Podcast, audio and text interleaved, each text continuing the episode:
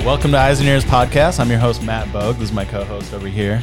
This is Bill Powers right here, and uh, this podcast is brought to you by Houdini Interactive. It's a local full-stack development and design digital agency, and... we will talk to bands, venues, business owners, marketers, basically anything music and marketing. Uh, we're really excited for tonight's episode, episode eight. We've already gotten to eight, Bill. I know. That's, what's up? Lucky number eight. Uh, you know, tonight we have a, a special guest, a f- close friend of mine, Ryan Levy. Ryan is a uh, concert promoter, huge music fan, um, and he's been doing a bunch of stuff in the Inland Northwest for years now. Uh, he's been booking shows since, I think, two thousand twelve, something like that. Oh, before that, yeah. two thousand ten, two thousand nine, two thousand nine probably. two thousand. And uh, he's really influential here in the Inland Northwest with, uh, like, uh, you know, metal and hardcore scene initially, and then he's just... not just by booking bands, but by building a community through Monumental Shows, which is a local production and booking agency here in Spokane. So anyway, I wanted to bring him on so we could talk about music, and we could talk about all the uh, all the things that he's been doing, and talk about a little bit of marketing and history of the music scene and stuff like that. So cool. Hi, Ryan. Hello. Thanks for having me. Yeah, no problem. Welcome. I wanna. Uh, I was thinking, trying to. kind of prep for this, I was trying to think of, I can't exactly remember the first time I met you, but I was trying to think, what was your, and then what was your first show that you remember going to? I think like, for, like when it all started, like when you and I first met was at the, the first Boulevard, the one that was on Spokane Falls Boulevard. Uh-huh, sure. And that was when like Ray owned it and stuff. And I met you through Kelly Lotz cause we were doing E R C booking together. That's right. Yeah. And then it, like I knew who you were because I knew who Morning After was just by like going to shows and stuff like that. And then you and Kelly met on like a business sense where Kelly was trying to put some shows together there. And that's how you guys met.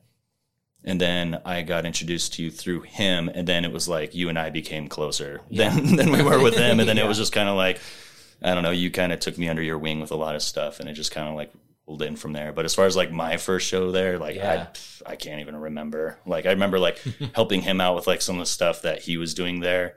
And we were doing, God, I'm trying to remember. Like, I think one of the first shows he did there was like Death Before Dishonor or something like that. Yeah. And then I think one time we, we brought The Chariot there with like Alasana or, or something like, I yeah, can't remember exactly. Definitely brought The Chariot there back in the day. There was just so sure. much all at the start because, like, right when we, like, first booked there, it, there was just, like, so many shows after that. And actually, now I think about it, I think one of the first ones was uh, Born of Osiris with Winds of Plague, Catherine, and At the Thrones of Judgment. And that was, like, the first one that we did there, I think, now, if my memory yeah. serves me correct.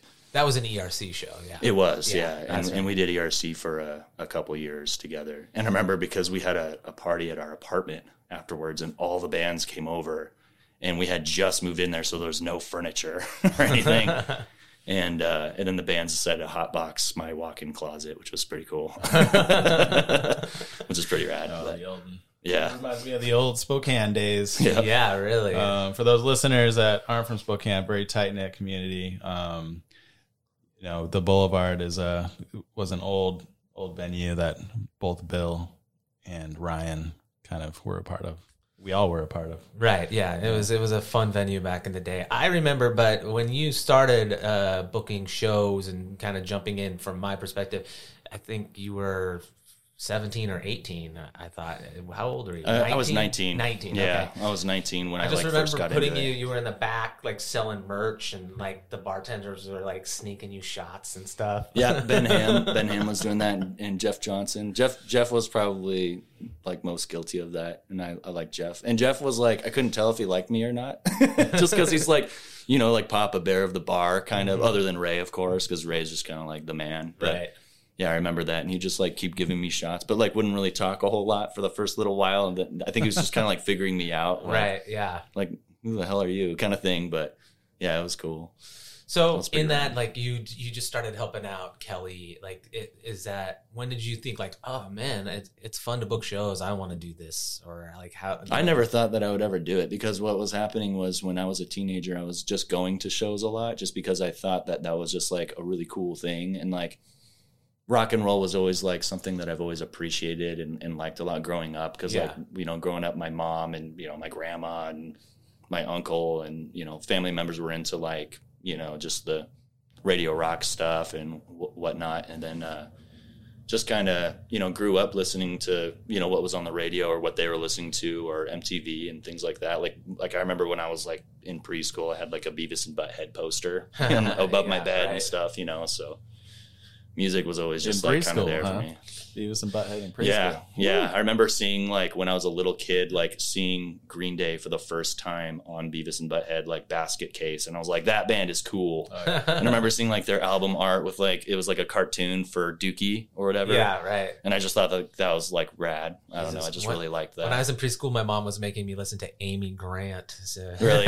So it like everywhere else. That was when M T V was M T V. Yeah, when it was actually like music and stuff, and like right. that. I I guess I just like kept going that route like as a kid, because it was just like I just liked rock and roll, but it was like more like kind of the metal side of things. And I think that's right. like when I was like starting to explore music on my own, the real like breakout band for me was Metallica, and it was specifically Kill 'Em All. Mm-hmm. And I remember like pulling the C D from my mom's collection when I was like a young, like maybe like twelve or thirteen or something like that, and I like pulled the C D down. I was like, this I was like Kill 'Em All. I was like, this.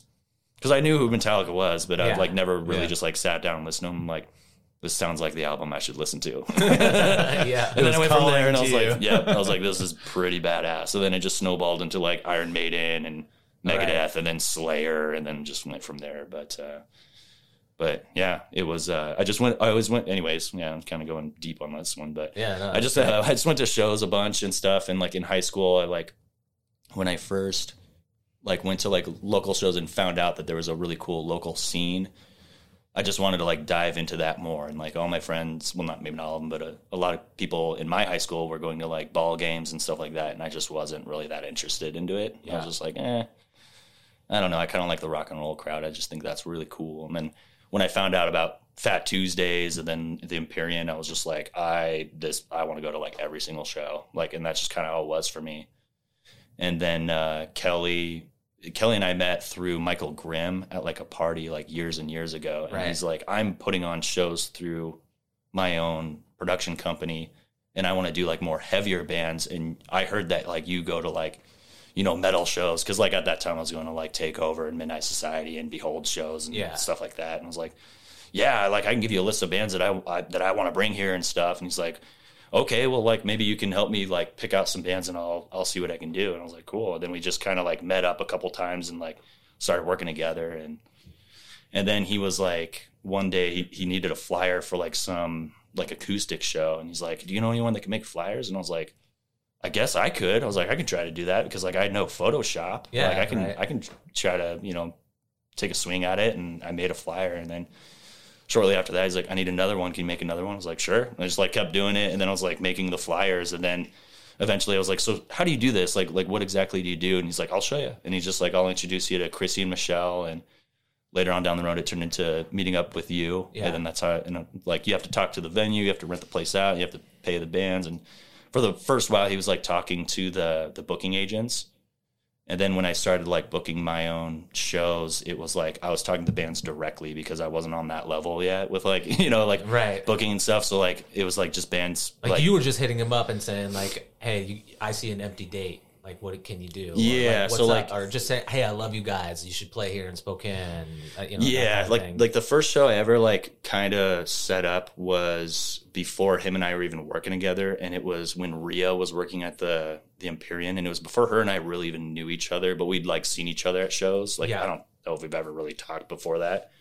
And I, uh, I hit up the Empyrean on MySpace at the time, because I saw that there was a band called Love You Long Time that had an open date. And I was like, kind of like the liaison. I was like, I messaged him like, you guys should play Spokane, because you have like an, an open date. I'm like, well, do you know anywhere we can play? I'm like, yeah, talk to the Empyrean. Like, I'll message them for you. And I like talked to the Empyrean, and it was Rhea. And she's like, we need to meet up and then we can like talk about this. And I was like, cool. And then we like met up and she like just took down like a few quick notes, and it was like maybe like a ten minute ordeal or something while she was like working door at some other show here. Yeah. And then next thing I know, she's like getting it together. And then like it, it was the first show I ever like helped set up was Love You Long Time, and Hockey played it. And like she oh, put yeah. Hockey on the bill, and, and it was like, it was rad as hell. It was like that's an old school ever. Spokane band right there. Yeah. Hockey. Yeah. Hockey. But yeah, for the first little bit, it was just like bands uh, like hitting me up directly to book shows like that weren't signed or anything like that, but just like small ones from like around yeah, the sure, area. Totally. And like that's kind of how I got my feet wet. And then when I first got into like, uh, you know, dealing with a, a booking agent, that's where it was like, oh, okay, well, this is what like putting on a bigger show is like, you know, so yeah, which is pretty interesting. That's kind of fun. Just being at like bigger shows, like what's uh, what's one of in your mind pick like what's one of the craziest shows that you booked? I mean, there's a, I mean, it depends on what level you're talking about crazy. I mean, there's like fun shows like uh, Dirt Nasty was a pretty fun one with Mickey Avalon because yeah. it was just like a drunken party. Like it was pretty badass. And then uh, another one would be when I booked Zach Wilde with his uh, Zach Sabbath cover band. And it was okay, just like right, Zach yeah. Wilde. And uh, I think it was like a dude from Queens of the Stone Age and then some other guy from, from another band. I can't remember. But uh, they they played Black Sabbath covers. And I thought that was that was pretty cool. Yeah, that's kind of awesome. Yeah, yeah. And then uh, I C P. I mean, that's yeah. pretty wild. That's yeah. pretty I mean, wild. Can't really... That's great. Gonna yeah. be crazy. Yep. Yeah, that that show was pretty nuts. But uh... and that was in the that was in a uh, parking par- parking lot of some bar in the valley. Yeah. So that was the last time I booked him, and the first time was in the Pen when T C was owning it, and uh, it was, what was that that wasn't that big of a venue. Oh, upstairs. It, yeah, yeah, yeah. Okay, and yeah. Uh, and the first time was pretty wild. The second time was too, but it was like the second time we kind of knew what to expect. Yeah. You know, the first one was was pretty nuts, and there was a little bit more people for the first time around too, just because uh, it was like at an established venue that kind of has like. It's following and stuff like that. Right. So what do you do to like prepare for a show? Like, is there anything you do like extra security or? Like... Yeah. Yeah. Cause like sometimes they'll have like a, like certain bands like that. Like it, it's weird. Cause like sometimes agents will just be like, yep, send us an offer and expenses. And then it's like, if you leave something out, they're just like, well, tough shit. And you'd already sent us the expenses and you signed the contract, you know, kind of thing. Yeah. So it's like, yeah. you kind of have to like, look into it, investigate, and really think of everything before you send that offer over. Bill knows probably yeah. too. So just from your experience, but they yeah. call that, you got to pad those expenses, bro. I know. Yeah. and and on that one I, I did, and it, it, it worked out pretty well. It was, it was cool. And the tour manager luckily was like the coolest guy ever. He's like this older dude that normally tours with like Metallica and stuff.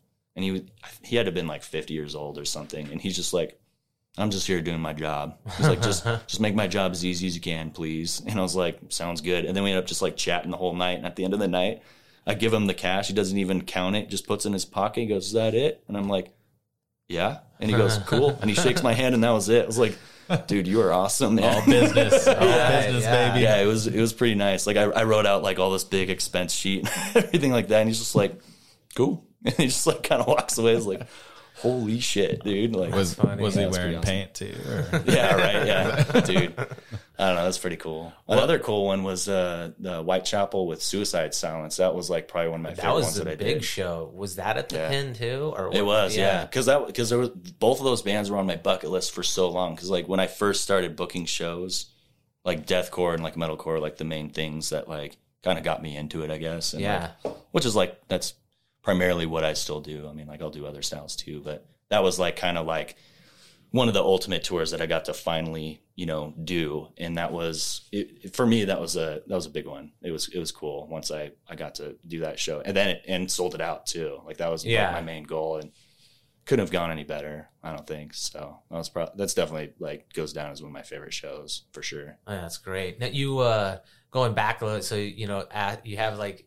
E R C, you're doing that with Kelly Lotz, and then, uh, but so when did you start like Monumental? Then how? Did, what was the progression on that? Uh, two thousand nine, and it was, and it's funny because I had that that conversation with him here in this very building, like downstairs when it was the the Empyrean, and uh, it was something that I was like brainstorming for a long time. And what kind of helped me lead me to that decision was he was working a lot more with Alex Triplett at the time with E R C, and it got to the point where we were just doing like such separate things. Like I was doing my shows, but still under the E R C name, and he was doing his shows also under the E R C thing. And he did some heavier shows, but most of what he did was stuff like Never Shout Never, Kill Paradise, you right, know, kind of yeah. like a little bit more poppy feel, which I like doing that stuff too. But like most of the stuff I was doing, I just became like that person that represented like the heavier, especially you know, style back then. Shows. Especially back then, you know, it's when yeah. you're really you know, with, getting with every one of these band names, I'm just envisioning like the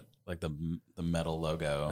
Or like, yeah. yeah, yeah, it's a uh, it the was, logo behind it. It yeah. was like back mm-hmm. in the day, or even today with like metal bands, it's, it's all about that logo, man. It, it's it is too, and it's it's pretty wild, like how much like things like kind of go away and they change and then they come back again. Right? Yeah, because you know I, what I mean. Like I always loved the the crazy, you know, spiky script logo for uh, yeah. Anal Cunt. Oh.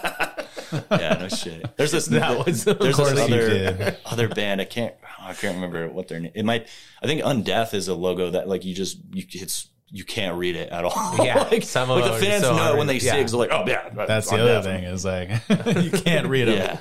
yeah. but you can see it. You know, every time yeah. you see it, it's, it's like, funny how yeah, some of their it. logos uh, mimic their their their vocals. You you, know, you hear it, but I can't understand a word they're saying. Yeah, sometimes. Yeah, their logos go along with their. It's kind of funny too, because like some bands that have the logos like that and they start to become like more commercial where they have like more clean singing, all of a sudden like their logo changes to like just a plain just text. A font. Yeah, yeah. yeah right. Like, I think Whitechapel did that where it's not like all like messy. It's now just like Times New Roman or something. Yeah, right. Like yeah, exactly. Yeah. You see Whitechapel back in the day, now. It yeah. was that. And then yeah. slowly just turned into like a more just slightly angled yeah, it's logo pretty, or it's whatever. Pretty funny. Yeah. That's awesome. Yeah, yeah, that's cool. So you're doing Monumental, and I you were doing, uh, not that you had like a monopoly here in Spokane, but there was, even when I was booking shows, I would, uh, I would sometimes, if somebody hit me up for a show, I'd just be like, just go to Ryan, just go to Monumental to get it. Cause like, I don't want to, I don't, I don't need to take that show. He'll do it. And then, uh, and he's already like, he's got the pulse on some of these, these, these, you know, metal yeah. hardcore shows. So, uh, I don't need to do them because Ryan's already got that going. And I, I just, so it's, it didn't seem like it took you very long to like get to a point where you almost had like the monopoly on shows, those kind of shows here. Mo- most of like bigger, like heavier ones yeah. I would, I would take care of. Um, it still kind of is like that a little bit. And like, I don't mind being that guy. And I don't, but I also don't want to like stop anyone else from doing something, of doing yeah, a show course, if they yeah. want to do it, you know, like, Uh, recent example, just maybe a month and a half ago, um, the Big Dipper had Regional Justice Center. They had, they got offered it and they didn't even know who they were. And, and, and Dawson, the owner, she hits me up. I'm kind of like her, like go-to person that like, hey, who's this band? Like, do, would this do well kind of thing? And she hit me up about them and I was like, yeah, you should, you should book that show. You should do that. Right. That'll, that'll be really good. And then it got to like this weird, like triangle of my buddy, who's also a promoter in Portland, and he knows the booking agent really well, and he's like, hey, I'm getting asked if I want to do this show in Spokane. And I was like, well, that's kind of weird because they're already in talks with the one venue we could do this at. And then it turned into like this thing where it's like, well, how about we do it instead, and then we just rent the place out, sort of thing. And I was like, well, I'm okay with that, but I also don't want to step on their toes, sort yeah, of thing. Right. And then I hit up Dawson. I was like, hey, you know, like, this is what's going on. She's like, I would rather you just do the show. And I was like, oh, okay. I was okay, like, right, well, then yeah. this is working out then. So, because yeah. I want to do it too. Well, so. Also, I was always careful about, because you one thing you don't want to do inside of the, the music scene is I don't want an agent hitting me up and hitting you up and, and then all this Creating stuff, competition. Yeah, creating competition. Dude, and, like, so that's the thing that sense, I love you know? About Spokane, because, like, before, even now, like, when Chelsea was running the Pin, like, we would do that too. We're like, hey, did you get hit up to book this one artist? I'm like, yeah. And she's like, cool. Well, this is what I'm going to offer. You should offer this and stuff like that. And yeah. like, or me and T C would work together like that too. It was it was pretty rad. I like that. I like working together, but it's uh, it's definitely a lot more tight knit and like more like community oriented as far as that goes. Like everyone that like kind of gets the business aspect of like putting on a show, like all kind of, you know, they all know each other to where it's like it's more of like a harmonious relationship in Spokane, whereas sure. if you go to Seattle, not the case. If you go to Portland, definitely not the case. If you go to Salt Lake City, Boise, it, it's all gonna be different. In Spokane, it's like uh once you're in the network, you can't get out, I guess, kind yeah, of thing, you know. Right. So it's a well, it's also we have cool. a handful of venues. Yeah, that, exactly. You know? It's like, yeah, gotta, and I think it's it's better when everyone together. works yeah. together than, you know, having that competition, because like I think that Spokane is like that size where it's like it can support a lot, but then it also like, I don't know, like you, you don't want like saturation, I guess, because sure. like, there's like too many hands, you know, like in the pot. It's just it's too. Yeah, too, too much. much. Yeah. Well, in that sense, too many cooks in the kitchen. You got the, so that I've always felt that uh, some of the work that you did with Monumental, and I mentioned this in the intro a little bit, is that uh, whether it was just because of your passion for the music that you were doing, you, um, I just felt like you built a, a, a really good like community of people, or you, you, it wasn't just you, but it was just like, uh, if you go on, it just like, if you go on Monumental Facebook, and you see, I just feel like a lot of times the conversations that are happening, the support, the the the way that people give their input and talk about things, I just feel like it's really, like you're saying, in Seattle and stuff, it's a little bit more uh, compartmentalized. It feels yeah. like there's a little, it's a little bit more like, there's a, I feel like there's a little bit more inclusivity and community here in Spokane. Like there is. There's not as much hate or anything. Yeah, and, and there is, because there's like, it's kind of funny because there, like I talk about this with, with some people sometimes where there's like regulars, if you call them that, and yeah. they'll like regularly show up to my shows, like wherever I, I book the show at, like like people that you see pretty often. Right. And uh, it's it's a cool feeling. And there's like some people that'll just, they don't even know any of the bands. They'll just come to the show because they know that they'll like at least someone or something like that. Or they yeah. want to support Monumental in some way. And it's it, it's pretty rad. It really is. But it's it's something that like, um, maybe it wasn't necessarily a goal to necessarily achieve specifically that. But that was like what kind of helped make me want to book shows in the first place, because when when uh, when I first started booking shows, really the only places that had shows at the time, because Fat Tuesdays closed down, and Fat Tuesdays was like such a pivotal, uh, you know, component to the the Spokane music scene, and they would have shows all the time where you'd get to go there like almost every week and see like something killer. And then when they closed down, it was just like, oh, shit, now what are we gonna do? You know, and like that was yeah. like everyone's kind of everyone's thought at, at that time, and then. And then it was like, well, now the Empyrean is starting to do more shows, and the Boulevard is now, well, I remember like it first opened, it was like, oh, eighteen and up, we can do shows or something. Yeah. And like, I remember seeing the first, I think the first one that you guys did there, and it was Horse the Band.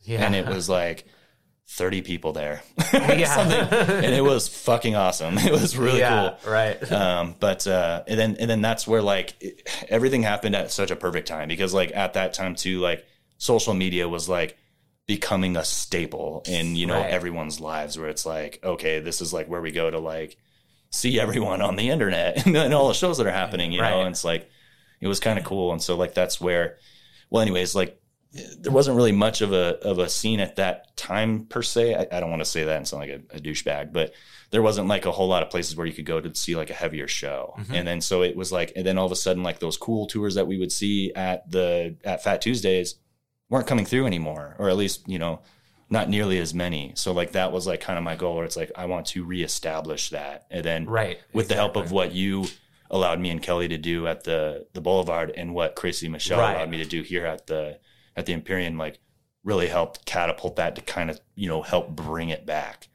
to a, you know, at least to a degree. Yeah, no, I, so. I, I agree. And I think too, uh, it's like, sometimes it's about just being in the right place at the right time, because I think from watching music scenes, mostly here in Spokane, but uh, watching music scenes, there's uh, always kind of, sometimes there's cyclical natures to them, like where you'll hear about an era where it was really great for a while, and then it just dies out. You Big know? It's time. Just like, what's up? There was a, for like five years, all there was was people were doing like, you know, like crusty hardcore punk shows yep. in a church basement for five years yep. and there was no venues, and it was just, you know, some like cover bands playing up at some, you know, dirt bar or somewhere. And that's how it was for five years. And then the occasional big show at, at the arena. But other than that, a local music scene that thrived just stopped existing for a while. And then it, you know, kind of ebbed and flows. And that's what it feels like, right? As at least from my perspective, I could have a, you know, a bias because I was just starting then, but it seems like when the Boulevard was going, and then like even you came in and everybody, I felt like there was a moment where the music scene, even some, you know, back in the day bands, local bands, even uh, uh like even bands like Five Foot Thick or something, there was just a moment where even local stuff uh, maybe, you know, Morning After, Belt of Vapor, you know, there was a lot of bands that, yeah. that I felt like, and then there's obviously like Takeover and, you know, some of these bands, I just felt like there was a moment where it, it peaked, and I don't know, sometimes I feel like I'm a little out of it, and I feel like, I feel like uh, the small amount of venues that we have now are like healthy, or considering COVID, are doing okay. But sometimes I, I'm wondering, like, are we due for another renaissance here soon? Like, yeah. you know, like, I don't know. It, it, it's it's kind of it, it's kind of going back to what you're talking about too. Like when all those bands were like at the peak, it, it was weird because when when Fat Tuesdays stopped, it was also the same time that like Takeover played their one of their last shows, right? Uh, Coretta Scott stopped. Like that was like right, that was a yeah. big one right there too. And then uh, Five Foot Thick kind of just wasn't really doing anything anymore. Uh, George moved on. I think the rest of the guys did. I don't. I don't really know the whole story on that one. But, sure. And then we were uh, limited on local bands at the same time too. And right. then uh, and then it wasn't until like two thousand eight or something like that where it just started booming again. And then yeah. it was like all of a sudden like people started you know coming up with bands. And then it was like two thousand eleven when it was like really hot. And then it just started like getting big again and swelling up. And then it, it we're kind of reaching that point where it's like it sort of died down again. And now that's like, how it feels to me. And sometimes I'm wondering, am I just out of the music scene, or is that? And does that happen? And one thing I don't I don't know is does this ha- is this a natural cycle that happens in every? I think in it every is. big city. Does, I think does it, it is. even happen in New York City? Does yeah. it happen in, in a, Seattle? Because I think it, I feel like there's times in Seattle where it's like you don't really hear about anything big yep. going on, and yeah, then all of a sudden there's a, a resurgence. You know, that's kind of like like, like for, for the longest time, like you didn't really hear about many Portland bands coming over here, like really much about their scene. Well, now like Portland is like doing like they're they're kicking ass over there. Yeah. And then like Seattle you, used to be like boomtown, and now like you don't really hear a lot about Seattle. I'm not saying that that like, their their thing, their scene isn't thriving or anything like that, but yeah. like you don't really hear about like a whole lot. Well, there's, of yeah. there's also different layers to the scene too. There is. We don't know about. Oh, for sure. We don't live in Seattle. Yeah, big time. You know, there's the smaller different venues, components of it. A bunch of local bands there that we don't mm-hmm. hear about or we don't find out about and, unless we're there. Yeah, yeah.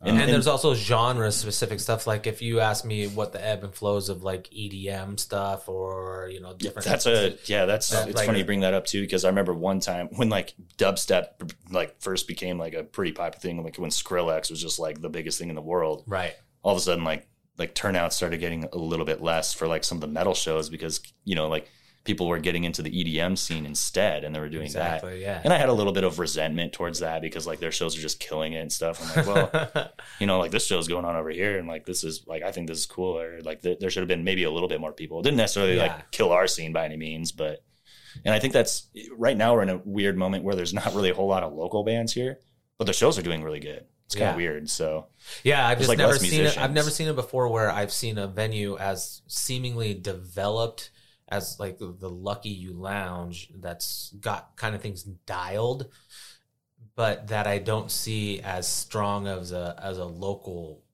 as a uh, of local bands that I normally see, and so that I feel like they're still relying on like uh, national uh, acts, uh, national and acts like and stuff, and that could also be uh, that could also just be a byproduct of the that could just be a byproduct honestly of social media and that like. Being local band doesn't mean as much anymore because right. it's, it's so easy to have access to everybody anywhere. So uh, essentially some of these opening acts can get the twenty to thirty people that you used to rely on a local to bring because they, that's just how like compartmentalized the social social media can make it to where there's you can just have so many niches. And so you don't need to have the local as much. Yeah, and that and that's becoming uh, more and more prevalent too. Where I, I for you know for the past few years, I keep getting offered these you know these bigger tours where they won't even give me a spot for a local band. They're yeah. like, like, we don't need one. Yeah. This show's going to do fine without one. And that kind of sucks too. I mean, for me at least, because like if there is a local band that like you know that's like one of their biggest influences, it's like I would like to help them out and put yeah. them on the bill and like have. Spokane represented on this bill, yeah. you know, for them to be able to see this band. So exactly, that way, right. when they play another show of mine, maybe they'll be like, oh, well, that same band that I saw open, you know, this show for the Sword is now playing this other show with Eye on Fire. Like, the hell yeah. Or, yeah, know, exactly. Just kind of. Well, that's sometimes how the local band kind of gets out there. A yeah, more. exactly. Like, yeah. Hey, I played with this band. And then, you know, they're going to be remembered a bit more on yeah. that end. But I think. music festivals have all, also kind of like taken a swing, like taken the scene in, in like a different sway as far as like what people are into, you know, and what, you know, kind of recognition you get as a, as a local. Like if we have, I just went to Tree Fort Music yeah. Festival in Boise, and there's a lot of Boise bands there that are represented like with that community event, which is cool. Like there's a ton of bands out of Boise that I never heard of. Oh, I know. Yeah. But uh, they have this festival that can, they can be featured, and, and tons of people from all over go there and check it out, as well as, you know, bigger bands playing and seeing, you know, those local bands. I, Tree um, Fort is always something I've I've wanted to go to for years now. It's, yeah, and it's, you, you put it perfect too. It, uh, they, They, they, it's so funny. There'll be like so many bands from Boise, and you're like, I had no idea this band even existed. This band's awesome. Like yeah. I would have never known without this festival kind of thing. And like I've gone years where I've just like scanned the lineup and stuff, and I'll pick a couple bands and like check them out or something like that. And yeah, there's a lot of cool bands from that. They do it so well too, just like you said, because they'll bring like national acts to bring like a majority of the people in, but then they integrate a lot yeah. of the Idaho bands in with that. And I think that's like kind of what, uh, Uh, Pat Kendrick and uh, the Inlander was doing with Volume. And yeah, I think Volume totally. is badass. I think Volume right. is great. Yeah, loves Volume. Great. Yeah. I think that that's such a cool thing, and I, I, I hope that they continue to do that once, you know, things are a little bit more open again. Well, so. and that just really, and that kind of reiterates something I was thinking about is when I, if I was booking a festival ten years ago, I, I would think, oh, let's get these regional bands. Like, make sure you're from Seattle, make sure you're from Portland, yeah. or from Boise or something. And now it's like, it's more about just like who's accessible and how many, I know that sounds terrible, like how many fans you have on like Facebook and Instagram or something, because how much does it matter where you're from now? Yeah. Cause yeah, I cause... mean, do you book, I mean, do you book, it's, it's like you can, I just feel like the regional effect has maybe diminished. Like how many bands do you go like, I got them. Yeah. They're from Seattle. They're like the biggest band in Seattle, so I Doesn't gotta matter. book them in Spokane. It's almost just like you can be a really good band in Seattle, or you could be a really good band in Jacksonville, and the same amount of people in Spokane have heard of you because those yeah. distances don't matter. Well, anymore. Big time, yeah. Because there's like bands that will just kill it in Seattle, and then they come and play Spokane, and there's like hardly anyone. And, uh, yeah, that, that's definitely becoming more prevalent for sure, because people are finding out about bands through the internet, and the internet has no borders, you know? So it's like, right. And then the, the flip side of it too, there's bands that like, you'll see that have like ten thousand likes on Facebook, and they have like a million listeners a month on Spotify. It's like, how the fuck does that make any sense? You know, right. like, and then they'll sell out shows, and they'll literally not even put an event on Facebook or anything like that. You know, it's like, yeah. It's like everything is just so spread out now, and it's like that almost doesn't matter anymore. It's it's kind of it's strange, and it makes it harder for me too, because then if I get an offer from an agent, it's like, hey, do you want to book, you know, this band? Like, uh, I don't know, for instance, let's just kind of throw a name out of the bag, like uh, uh, Angel Dust. Do you want to book Angel Dust? And the Angel mm-hmm. Dust probably has like very few likes on on uh, Facebook, but then on Instagram they might have like quite a bit more. And then you yeah. go to the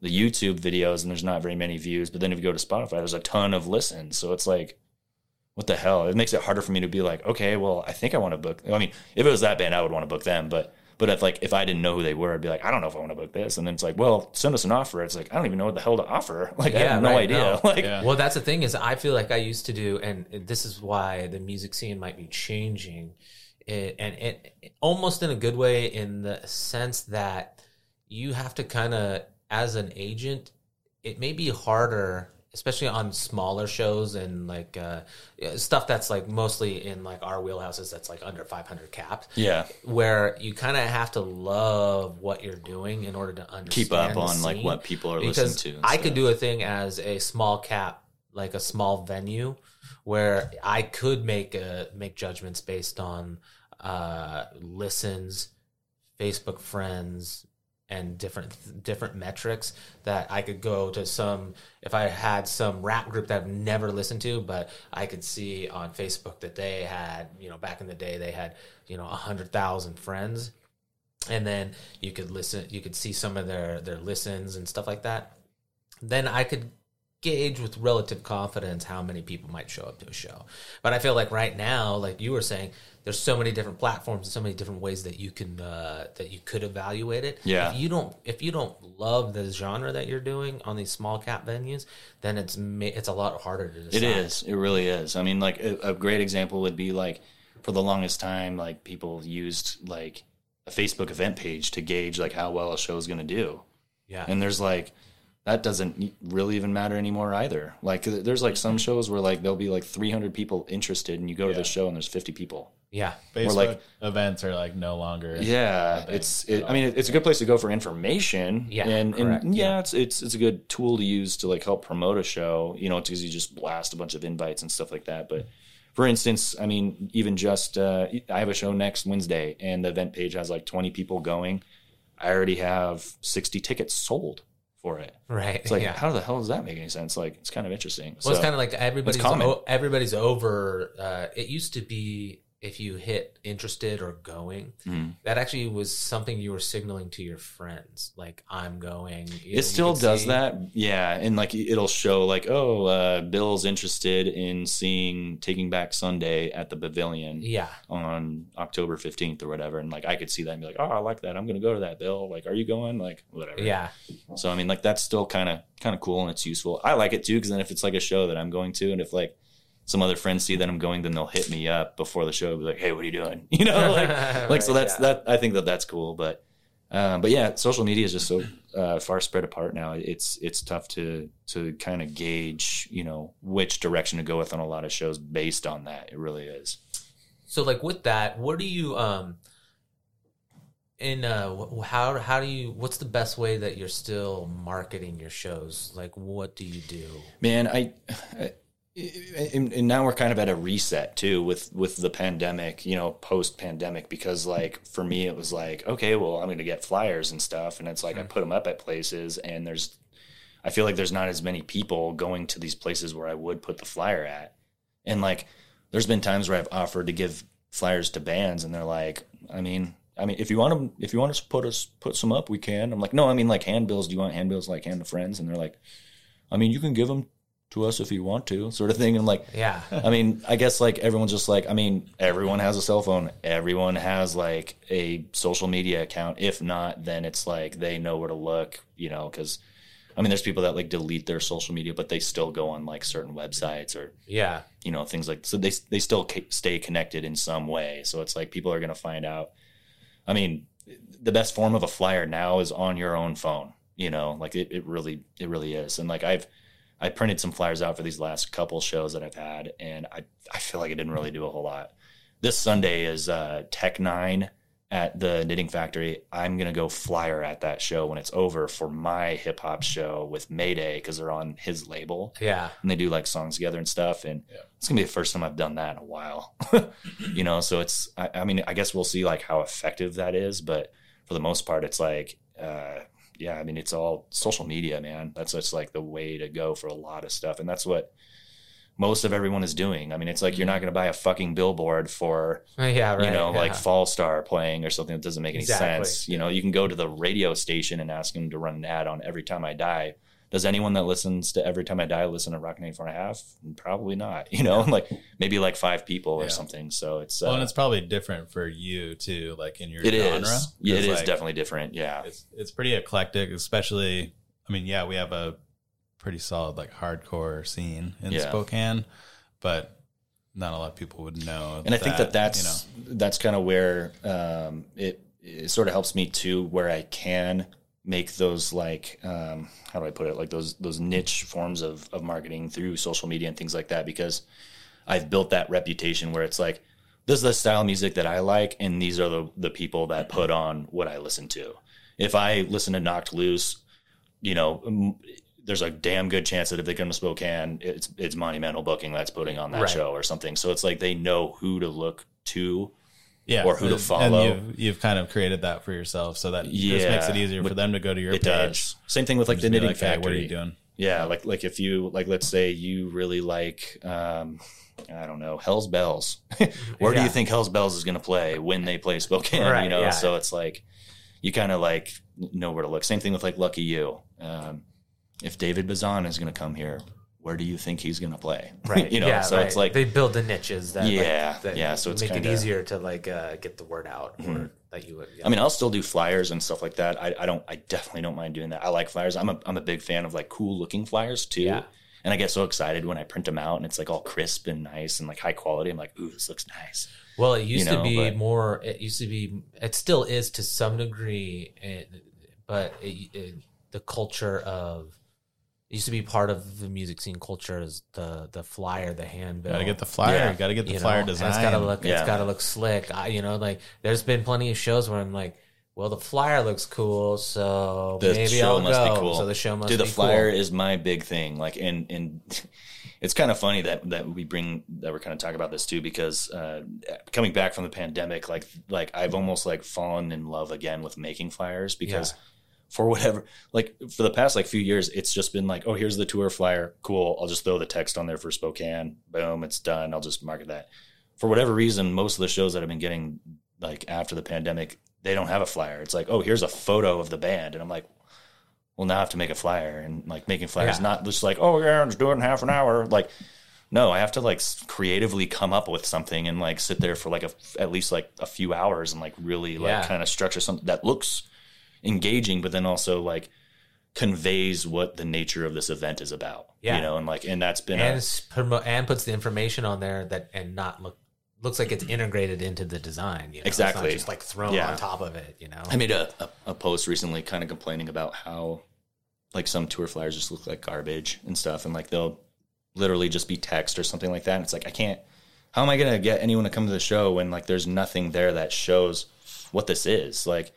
If someone doesn't know who this band is, are they even going to know that that is a band? You know what I mean? Right, like, yeah. Like this, I don't know. So it's like for me, and, and it's been kind of nice because like the, the flyers I have been coming up with lately have been turning out pretty cool. And it's been a while that I've like kind of done that because for the past year and a half, we, you know, there hasn't been any shows. And then even prior to that, I was just using tour flyers most of the time. So right. it was like, it's kind of weird. That's like sometimes how the creative process works though. I mean, there's been plenty of times where you... You stop, like, uh, whatever it is that you do. Like, you stop writing music for a while, but then you kind of jump back in, and because you're, because you're not, you're not, you're getting back into it, you kind of hit a creative, sometimes you can hit a creative spark really fast. Yeah. You know, because you're not, you're not going through the same motions or something. You've kind of, like, broken that routine, and so you have to, you have to kind of relearn a routine, and in that moment you can find some creative yeah. like sparks there. So sometimes it's good, like, it's good to like put it down for a while. You know, they uh, they say that in short term stuff, like if,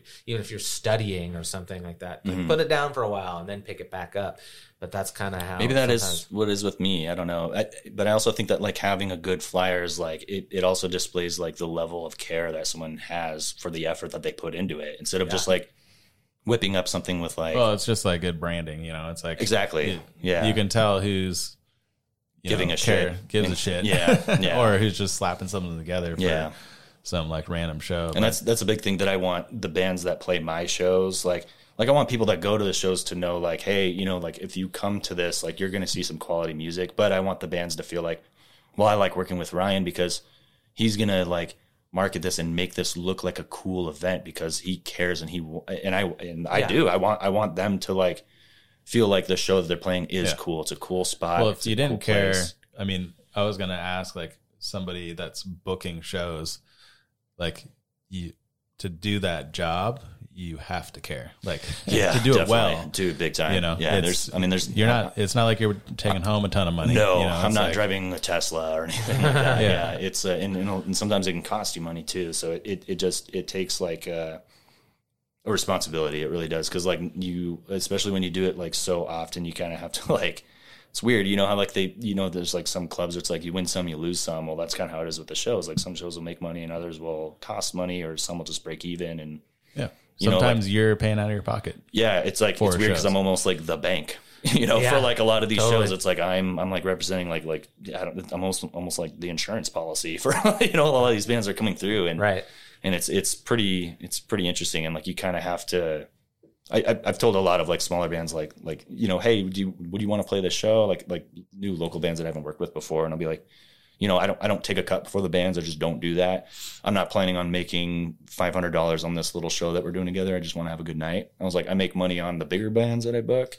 And then that helps pay for like some of the smaller stuff or some of the losers when I, you yeah. know, book a show and maybe not as many people show up because, you know, who, who knows what the reason is, you know, like maybe, the, maybe it snowed that night. Maybe the band that most people wanted to see canceled or, yeah, exactly. you know, right. whatever the case may yeah. be, maybe people just, variables. Their last release didn't do too well and people don't really like their newest stuff and they don't want to go as much. Yeah. So you never know. So I don't know. It's just been kind of like, yeah, you do have to have a, a, a passion in doing it. And like, yeah, there's some shows that I, I like doing and then others that maybe not so much. And I'm kind of regretting, you know, but it happens, yeah. you know? Yeah. Well, totally. Nowadays so, after pandemic, are you, are you starting to pick and choose more? Or I, it's probably yeah. not as much anymore either. Dude, the, the like, pandemic, I mean, this is going to sound not over yet. You weird. Know? the, the pandemic was, uh, it was almost like a, a mandatory vacation. And it was something that, that for me, I feel like it happened at a really good time because I was just, before the pandemic happened, I was pretty burnt out. I was like, the, twenty nineteen was not a good year for me. It yeah. was just, it was just brutal.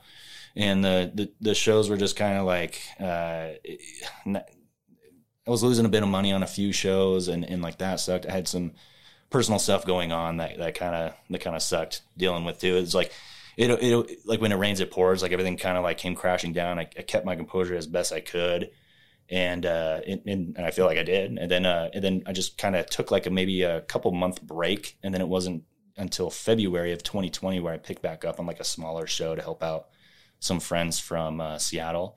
And the show did pretty good. And I was like, okay, well, cool.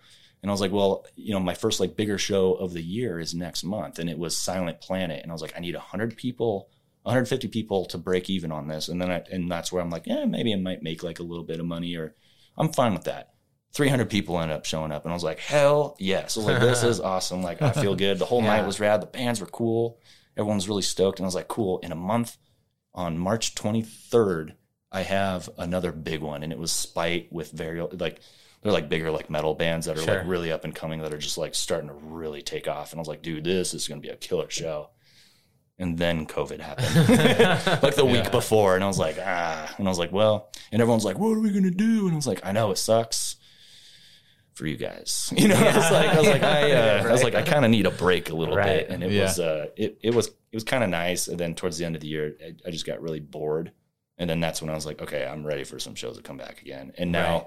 that things are back, I'm just like reinvigorated. I'm like, dude, I'm willing to step up to the plate. Like I just made a, a flyer for a show that I have no part in, just just to help out, you yeah. know, kind of thing. Like I want to help, you know, the venues out and the bands and things like that. And I just want to, you know, do good because it's like I got that taste of what it's like not being able to do that, and I'm just bored at home a lot of times. Right, so. right. Well, so like in that sense, like what is it about? I know this is sort of a generic question, but what is it about live music that's different than just hitting it up on the record, you know, just listening to it in your ear pods or something like that? Well, I mean, you know, I mean, like, uh, you, I'm sure all you guys know. I mean, like when you go to a show, you run into like, there's friends that you have that you only see when you go to a show. Right. And you go there and it's, you're part of the environment that is created by the venue, the bands and the crowd that, you know, it creates. And like being part of that to me is so much different than just sitting at, at home or, you know, in your car or whatever, listening to a band. And like, that's why for me, I'm not a huge fan of most like studio projects. Cause it's like, well, if they're not going to play a live show, why do I care? Right. You know, like, yeah. like if I'm, I'm never going to see that live, I mean, I mean, maybe that's kind of like a shitty outlook to have on it, I guess, but it makes sense. But, but...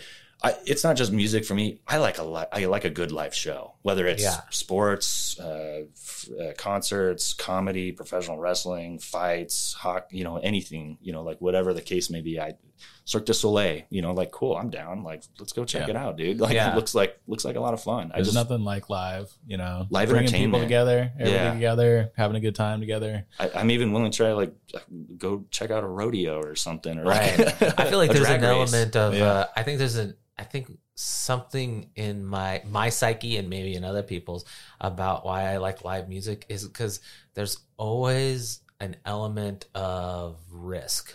Somebody can hit the wrong chord. Somebody, you, you can fuck up when it's live. Yeah. And so when you, when the potential to do something crappy happens is available at a, at a live thing, then when they do really, really good, you're just like, that took skill. Oh, yeah. You know, so it's like, it's the, it's that juxtaposition of like you, I mean, you don't get to just hit pause. Oh, let's re-record that and just do it over and over again until it's perfect. So you hear it. Yeah. But when you see somebody take something that they put on a record and you see it live, you're just like, Oh, okay. It's so you, special. You've mastered your craft. I mean, you know? Ever met... that record is just so insane that you're just like, there's oh, no way they can do this live. Right, yeah. What, what's, what always boggles my mind is when you meet those people that like have like maybe a tattoo of like a band's lyric, or they were like wearing the shirt and you're like, oh, you like Under Oath like that? Yeah, that band's fucking awesome. I'm like, yeah, that's my favorite band ever. I'm like, did you see them last time they came? Like, dude, that was amazing. I'm like, no, I didn't go. I've actually never seen them. It's like, how? Like, wouldn't you want to see like some of your favorite stuff or like a song that you really like live? Like that, that to me is like more special. Like when I think of like certain songs that I've seen live, I remember that a lot of times the time that they played it and I saw them play it, yeah, as opposed to what I hear on the C D when I hear it, you know, like, yeah, it's just kind of weird. I, I mean, different folks, that's different strokes, I guess. That much know. More special, you know, yeah. Yeah. And seeing it with the people around you that you're seeing it with and singing along, or yeah. you know, uh, we can go on and on about live, you know, why it's different. Yeah, um, but there's also it's something really special, special about the, you know, the recorded side of things, because like I feel like you can turn that into an art form that you can add some stuff to it that you can't do live. Very know? True, yeah. Absolutely. Or there's some bands that like sound really good on C D, and then you see them live and they just suck. That, that, yeah, so, yeah, yeah. It's like, well, I like. Yeah, you don't want to go better. Too far to where it's yeah. like when you, you know yeah. people see you live and it's like, oh, you're missing all these parts. Like, yeah, there's been a for yeah, some weird yeah. reason. I feel like when I listen to music, it's it's about me experiencing the world a little bit, and then when I watch somebody, I'm like watching an exposition. I'm watching a, a you know, obviously I'm watching somebody do their craft. So a lot of times, like I'll when I'm listening to music, I can remember like a video game I was playing ten years ago. Yeah, and like it's like it's so much more internal. Yeah, you know, like it's I'll remember the way I felt if I listened to a record when I was depressed. It's like, oh, and then you can feel that, or when you were happy, you know. And then sometimes like the recorded music is is is it, it focuses me inward, you know. It focuses me on like where I am or where I was in that's a good moments. Way to put it, because like when you hear a song when you're like like when you're out and about, like I feel like the the song helps complement what you are experiencing, whereas when you go see a band play that that song, you are experiencing that song, I guess. Yeah, you so experience them. There's perfor- a difference. I feel like they're, I'm experiencing them performing it yeah. to me,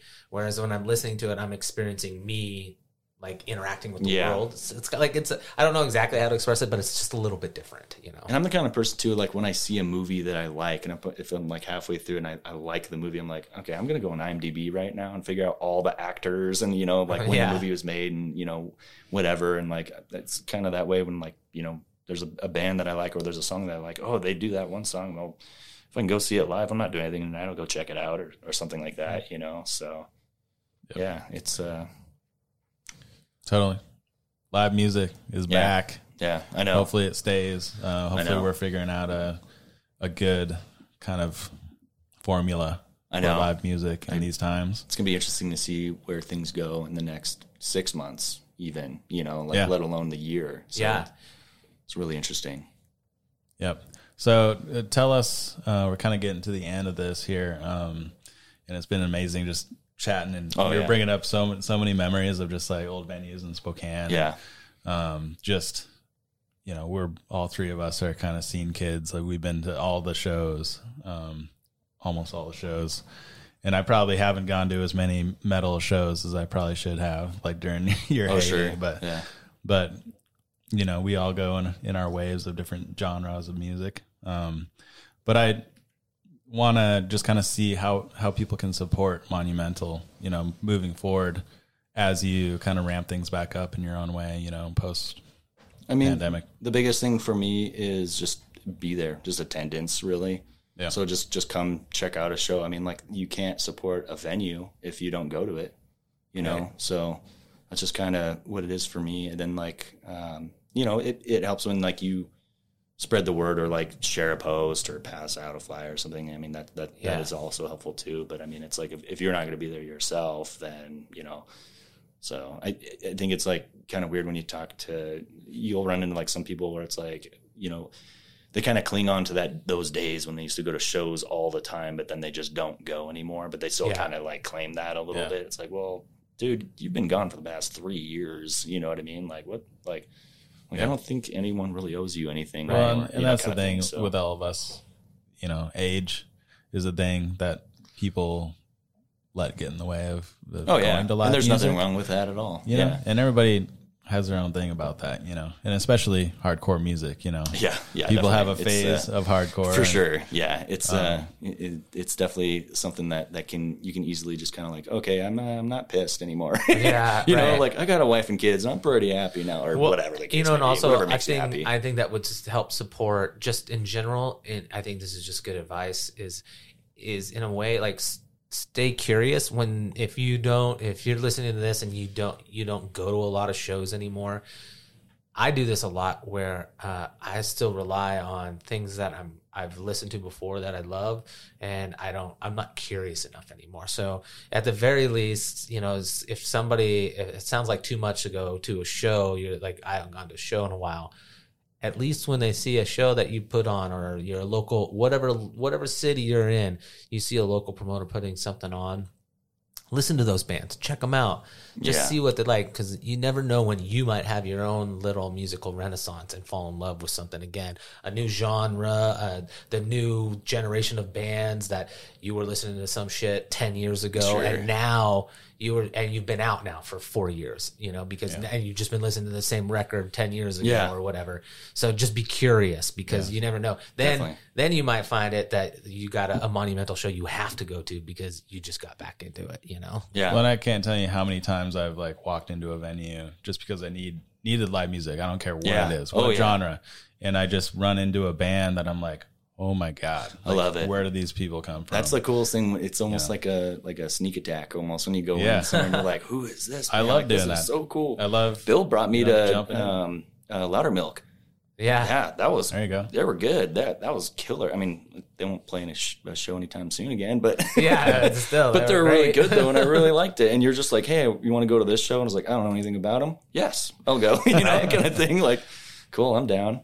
Heck yeah. But, I like yeah. that. Stay curious, you know? Yeah, I love it. Yes, I'm always curious about music, you, you know me, but yeah, definitely stay curious. Get out there. Get out of your homes. Like we can yeah, do that get out of your house. now uh, as long as we're all safe. And get out of your house, wear a take, mask. Taking care of each other. Yeah. Um, but thank you, Ryan, for coming on. Thank Eyes you and Ears. Me.